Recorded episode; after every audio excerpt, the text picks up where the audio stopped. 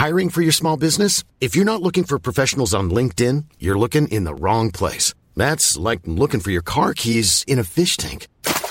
LinkedIn helps you hire professionals you can't find anywhere else, even those who aren't actively searching for a new job but might be open to the perfect role. In a given month, over 70% of LinkedIn users don't even visit other leading job sites. So start looking in the right place. With LinkedIn, you can hire professionals like a professional. Post your free job on linkedin.com slash people today. Welcome to the FT Big Read, a weekly podcast featuring the best of our long-form reporting from around the world. I'm Murray Withers from the Comment and Analysis Desk of the Financial Times. In this podcast, Kana Inagaki looks at the drinks industry, where Suntory's 16 billion takeover of US spirits maker Beam in 2014 catapulted the Japanese group to number three in the global spirits market. The tie-up was not without its problems, though, not least when the US company was asked to employ a Japanese process of continuous improvement to its famous Jim Beam bourbon. Now, Kana explains how Beam Suntory is trying to overcome the differences in the Japanese and American corporate cultures. Just months after Suntory's 16 billion takeover of U.S. spirits maker Beam in 2014, the chief executive of the Japanese whiskey group dropped the bombshell. The quality of the Kentucky-made Jim Beam bourbon could be improved, he suggested, if its distillers employed a Japanese process called kaizen. Matt Shattuck, the chief executive of Beam, cringed at the proposal made by his counterpart Takeshi Niinami. It was seen as a direct affront to the formula perfected by the Jim Beam family over two centuries. The Suntory chief was suggesting only minor tweaks to the water purification process, not a change to the Beam recipe. But the mere hint of meddling, raised during a board meeting, caused damage. It strained relations just as the two sides were wrestling with how to make a success of the collaboration between the U.S. bourbon maker and its Japanese owner, known for its Yamazaki and Hakushu whiskies. The tensions continued for months, with Mr. Niinami on more than one occasion slamming his fist on a table and walking out of talks in frustration, according to people briefed about the meetings. At that stage, everyone was kind of on the edge of their seat trying to understand what exactly is going to happen. A person involved in the integration process says. They heard words from Niinami like Jim Beam and quality, the person added. The clash over the art of making spirits, for which Suntory has adopted the Japanese term monozukuri, more widely used for manufacturing, laid bare the challenge faced by the chief executives in integrating two proud cultures, each with a strong heritage. The difficulties highlight the pitfalls that have paralyzed many Japanese owners faced with running newly acquired overseas companies. The deal also serves as a wake-up call for smaller players as groups such as AB InBev and SAB Miller combine forces to stay competitive in a rapidly consolidating drinks industry.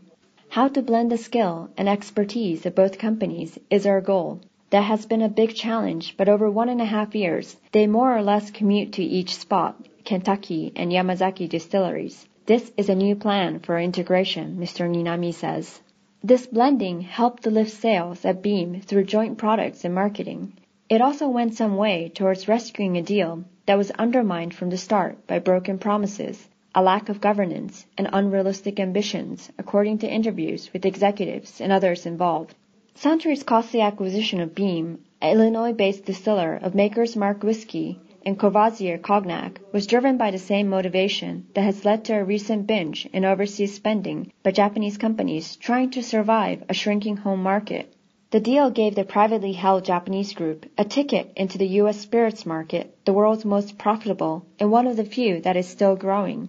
It catapulted Suntory Holdings, Japan's largest drinks group, into third place in the international spirits industry by volume after Diageo in the UK and Pernod Ricard in France, according to International Wine and Spirit Research.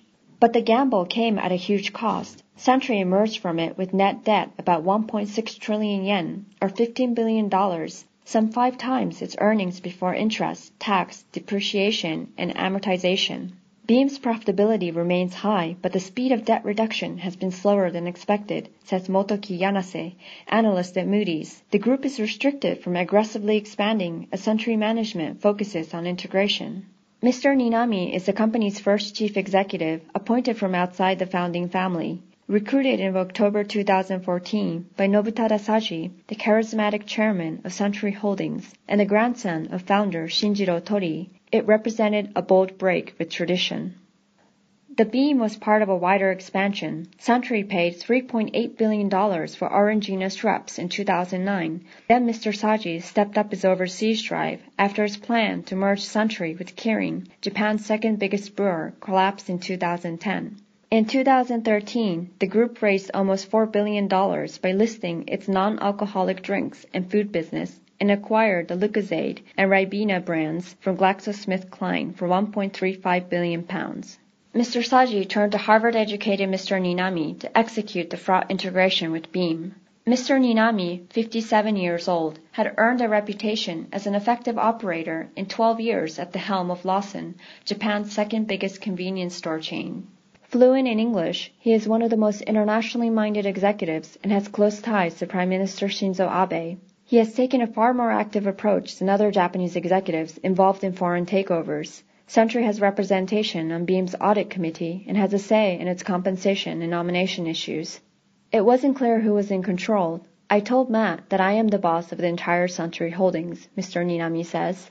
In the first year, Beam executives were overwhelmed by the rigorous monthly reporting required by Suntory management, particularly on its cash generation.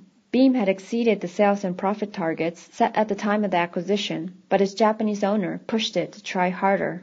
Suntory has a very hands-on style, so there are detailed questions even in board meetings. It may have been to a point where Matt wondered why we wanted to know such detail, said Shinichiro Hizuka, Suntory's chief financial officer. But as we discussed what was behind the numbers, our understanding of their strategy and markets deepened, he added. Beyond the practical challenges, a climate of mistrust developed when two pieces of the original post-merger plan were dropped. When the deal was initially discussed, the Japanese side had indicated to Beam that its shares would be relisted in the U.S. Beam executives had also expected Suntory to sell its Japanese whiskey in the U.S. market following the deal. The Suntory board agreed in the spring of 2014 that it would trigger Beam's initial public offering within three years of the merger, with the proceeds forming the backbone of the group's debt repayment plans, according to one person with knowledge of the decision but the listing was put on hold due to opposition from Suntory Holdings' founding family, which holds an 89% stake in the group through an asset management firm, upsetting Beam executives who have been promised an IPO. Since the deal, most of the original Beam management team has left, with the exception of Mr. Shattuck. Losing the head of international, the U.S., chief marketing officer, production, human resources, and CFO cannot happen without some impact, says Donald Gaynor, a retired senior executive at Beam, who is a consultant to the industry. This is what makes acquisition so difficult, he added. The high turnover of senior executives was blamed on everything from rival offers to the cancellation of the IPO, but Mr. Shattuck insists the overall turnover rate at Beam, which employs 3,400 people, is at its lowest in three years. They realize that this investment is made for a very long term, and therefore they now have a parent and a home which will be here for many, many years to come, he says. In late 2014, Mr. Niinami sought to combine the skills of the Jim Beam distillery in Kentucky and Suntory's Yamazaki distillery, the birthplace of Japanese whiskey on the outskirts of Kyoto, to boost the Jim Beam products amid a shortage of Japanese whiskey to sell in the U.S. To do this, Suntory introduced the concept of Kaizen, the philosophy of continuous improvement. For workers at Beam, this sounded like criticism of their long established practices. Initially, the interactions were perceived as highly insulting until we reached mutual understanding regarding culture and intention, says Vincent Ambrosino, Beam's former chief financial officer, who moved to Tokyo to serve as a senior advisor to Mr. Niinami and Mr. Hizuka. Eventually, we figured out that we shared a common objective, he added. Teams led by Fred Noe, the master distiller and great grandson of Jim Beam, and Suntory's chief blender Shinji Fukuyo shuttled between Kentucky and Yamazaki developing new products. Similar collaborations were made in procurement, marketing, and risk management. From Beam, Suntory learned how to manage global operations. At home, Mr. Niinami was fighting a different battle. Before his appointment, the company decided to put its Japanese whiskey business under Beam's management. For some Japanese employees, it felt humiliating to report on domestic operations to a foreign company, especially one that it owned. Mr. Hizuka admits that tensions persist, but adds, if we're going to sell Suntory's whiskies worldwide, it would definitely be better to use Beam's network and branding than to do it all from the Japanese side. Suntory's transition into a global company moves slowly despite Mr. Saji's aspirations. It's impossible for everyone to suddenly have a global mindset. That will take three to five years, Mr. Hizuka says. To be blunt, most of the people in this building see Beam as someone else's problem, he added. Company executives and analysts admit there is no time to waste, however. The longer it takes to align corporate culture and get effective strategies in place, the more opportunities are missed, says Stefan Rannekleiv, Baird's industry analyst at Rabobank. Even after the acquisition of Beam, analysts point to the narrow geographic scope of the two companies as a disadvantage as they seek to tap new markets. In 2015, the group generated 73% of its sales by volume in the US and Japan. But with the Beam deal, the Japanese group will aim to expand sales of brown spirits in India and other parts of Asia. They have a lot of catching up to do, says Jeremy Cunnington, an analyst at Euromonitor. But the scope for doing more investment is a lot more limited with its high level of debt, he added. With Beam's IPO on hold, the group has taken steps to free up cash. It is drawing greater profit margins by selling more high-end products, cutting back on costs, including overseas travel, and urging employees to trim working hours. In the past year, Beam has sold its Spanish brandy and sherry business, while Suntory offloaded its stakes in hamburger chain First Kitchen and sandwich franchise Subway in Japan. The focus on the US and Japan has benefited Suntory and Beam as rivals such as Jack Daniels owner Brown-Forman and Diageo grapple with a slowdown in emerging markets. By volume, whiskey sales in the US, where the combined group holds a 19% market share according to Euromonitor, and Japan were up 6.5% and 9.8% respectively, while markets in China and Brazil declined according to IWSR. Suntory Holdings saw its net profit rise 18% to 45.2 billion yen in 2015, while robust beam sales lifted the group's revenue by 9% to 2.7 trillion yen. In September, Beam Suntory will move its global headquarters to downtown Chicago from suburban Deerfield as part of the group's push to ramp up marketing in big cities where it sees fierce competition from millennials and other young drinkers of premium bourbon and whiskey. Everyone is rushing to the U.S. from Diageo to Pernod, says Mr. Niinami. That's a big threat, he added. Here at Bellingcat, we get to the bottom of things. From a global crisis to an underreported event, we find the facts using publicly available tools and resources, uncovering what is hidden on and below the surface.